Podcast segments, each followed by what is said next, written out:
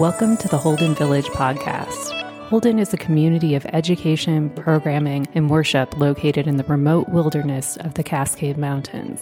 These snapshots provide a glimpse into the learnings taking place in our community. Let's tune in to this week's highlight. Welcome to another edition of the Holden Village podcast.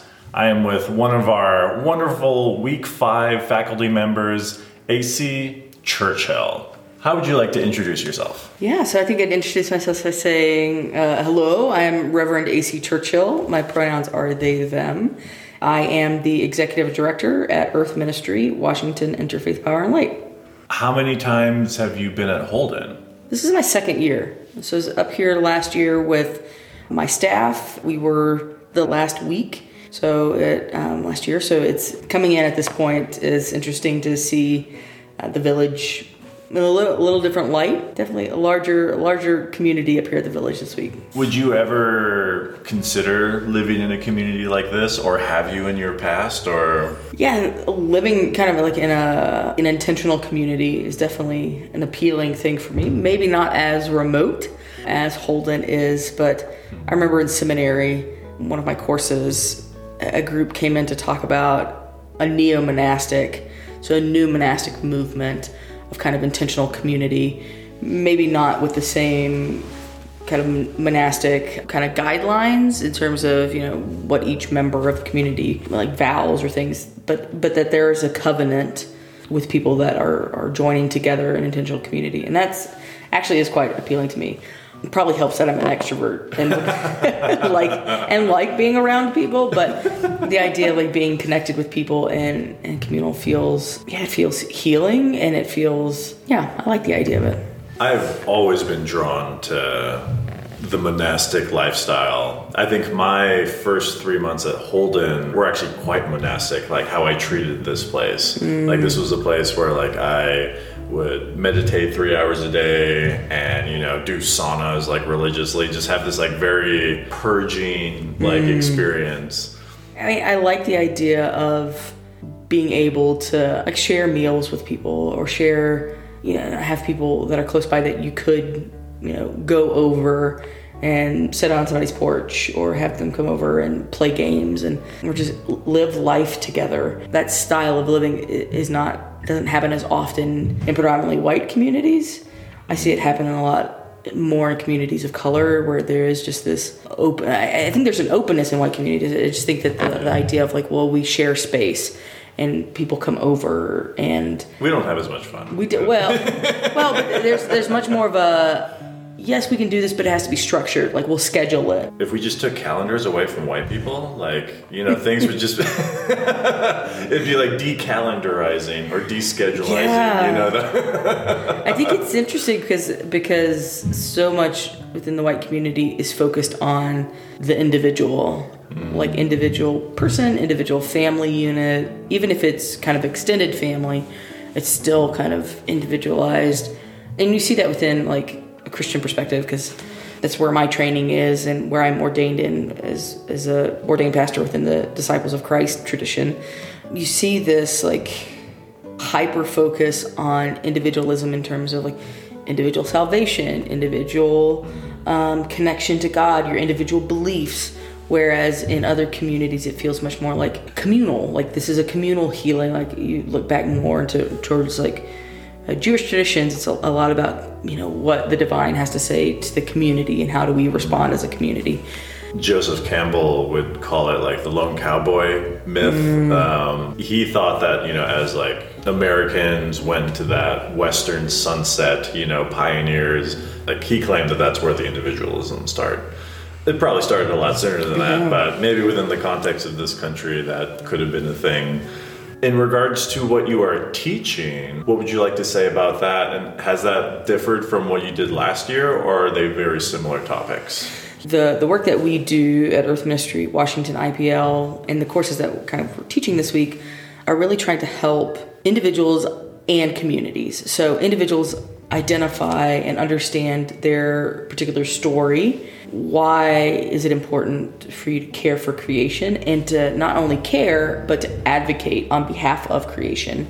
And, and for us, that also means advocating for inhabitants of creation. So, not just the you know the trees and the water and the air, but those communities who are being impacted by environmental harms including creatures, but also humanity. How do we not only identify how it's in, or why it's important for us to do this work, but for us to then join together to create change? Because ultimately, in order to create change, you need capacity building and momentum.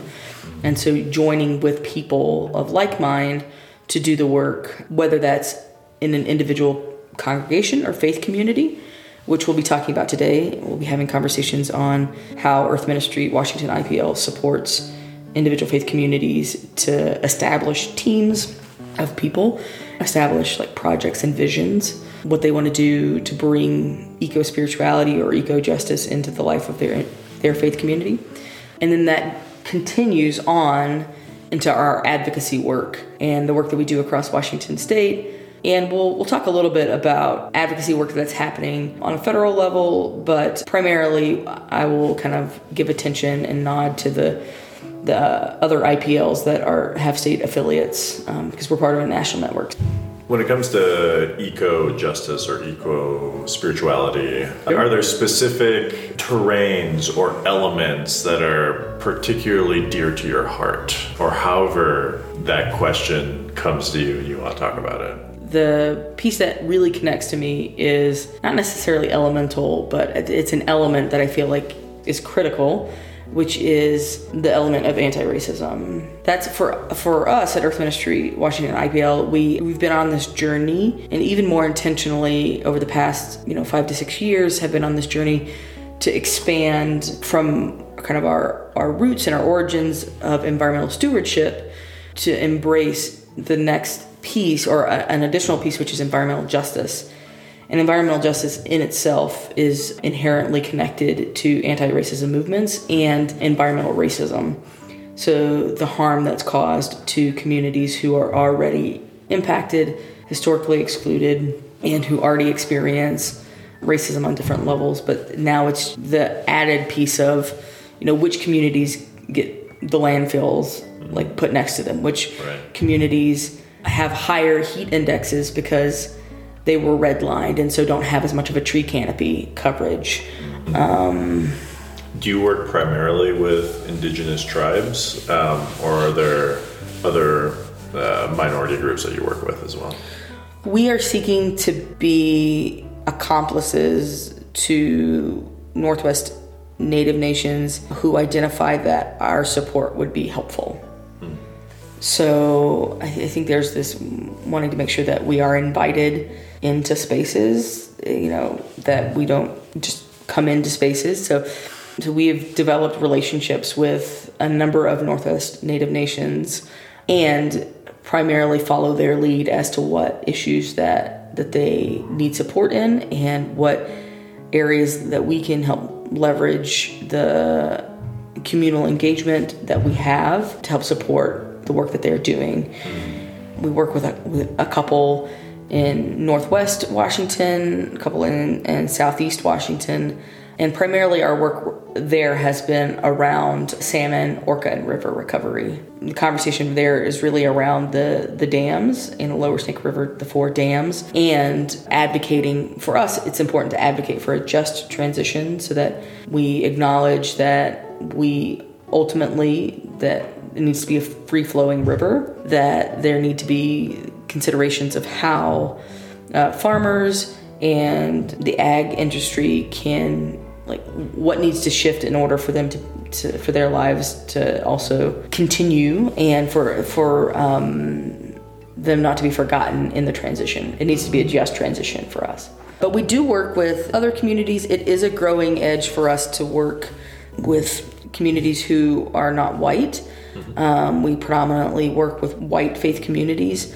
We do participate and follow the lead of several coalitions of color, but are not part of those coalitions because we are white led. So we follow sure. their lead and we learn from them. Beautiful. This next question is going to be slightly off the cuff, but Sure. it actually means a lot to me Sure. in the work that I do with the world and with people like yourself who are doing such great work in the world. What makes you laugh? and how are you able to have a sense of levity within the very serious work that you do? Because I find that in a lot of like activism arenas, like people get like very dour very Yeah. quickly. In my opinion, becomes like the downfall in the actual actions that happen. Like you have to have some sense of like lightness to it. So I'm just curious for you, how what does that look like to you? Yeah, I, I think. I mean, I think laughter's critical, and I mean, there are a whole host of things that that make me laugh, from you know, silly, ridiculous puns to like. You're about the pun off. Do you do those? Uh, no, I do not do. I'm not that. I'm not that quick-witted. Uh, I the, the only one that comes to mind right now is is I hear that if you shenan once, you shenan again. like, like it's so silly. It's so, yeah, that makes me think of like Sinead O'Connor. right. Uh, but you know, like so, I, I think silliness, like embracing what we often see as like childlike spirits of just being playful. I love to I love to play. I love to be silly, and I love good banter um, back and forth. So, and I think it's absolutely critical to the work because you're right. It, the work becomes overwhelming. Like how there's so much to do. You know, how can we possibly keep going? Or is it even making a difference? Finding moments to just laugh and, and be. I think for me, those those really like come out the most when listening to other people's stories and taking time just to, to build community with people. Or I find myself in a place where like the fullness of who I am just gets to be present and I get to laugh with, with friends and family. And you know, and I'm a fan of, of ridiculous B comedies. They don't have to be good. They they just have to make me laugh and um Our summer theme here is Eden is calling. How would you like to talk about that? What does that mean to you? And yeah, feel free to treat it as a silly anecdote as well, because for me, Eden is certainly laughter. Yeah, I, I think it's interesting because it's both like could be like a looking back at like what scripturally is like viewed as like this on the surface this like utopia, uh, but for me it's more of this this vision of what could be, like this place of community and communal awareness of interworking and interdependence, and it's not necessarily without conflict or tension, but it is this communal commitment to working for the healing of, of all. So, like, when we're thinking about Eden, like, Eden for who and who are, who's getting left out, and Yeah. yeah, there are possibilities for like experiencing the fullness of the divine, multiple, you know, in everyday ways, and there are still, you know, there's still people struggling to survive. I don't know. I, I'm really influenced by um, a couple of quotes. Uh, one from the theologian Frederick Buechner, who says, "Like your life and my life flow together as wave flows into wave, and if there's not joy and peace and freedom for you, there can be no joy or peace or freedom for me." And so this this idea that Eden for only some is not Eden. Eden for only, and that's not just for humanity. Eden for only some of creation is not Eden. And so, yeah, how do we how do we do the how do we work towards Eden, or work towards experiencing you know elements of Eden now, but that also doesn't continue to perpetuate and exclude people. And that reminds me of like in Buddhism, there's the notion bodhisattva, like the person that will forego their own nirvana Nirvana. in order to be able to still be amongst the people and help Yeah. out. Because, yeah, if you really believe in unity, that act of service is a part of your own enlightenment Right. as well. Yeah. Um, I, I love that notion. Yeah, like the one of the thousand hands Right, or the right, many right. hands. Yeah, I love that concept, um, or that that that idea of not not even sacrificing, but like y- you having the ability to to move towards something that you've been moving, and then to say, and this is also part of my journey is to to work towards communal. Yeah. communal enlightenment or communal nirvana. Exactly. Awesome. Well, this feels very conclusive to me. Thank you for Of course. the work that you do and taking the time to have this conversation and being in the village and, and all the things. Yeah, and uh, you know, honored honored to be here to to represent Earth Ministry Washington IPL and to be representative of uh, my colleagues who are who are not able to be here this week and the ones who do uh, this work along who I do this work alongside and the communities, the faith communities across Washington State that really do the grassroots work. You know, we help to organize faith communities and faith leaders, and it really is the individual faith communities who do the grassroots work of knowing what's happening in their communities and helping us to then be able to communicate that to to build momentum so that we can have transformation. So honored to to be part of all of that work. Wonderful. And in case um, the loud uh, stomping from upstairs uh, gets into the editing of this, just letting all you listeners out there, there's a wonderful uh, group of teenagers playing live action Clue. And That's right, yeah. That's, uh, that's a part of our world, and we embrace that as well. Yeah, let the chil- let the children come. You Let know. the children come. Thanks for joining us. Be sure to view the links in the description for more information or visit our website to find out more about the village. We hope you will make a pilgrimage to Holden. Blessings and peace to you.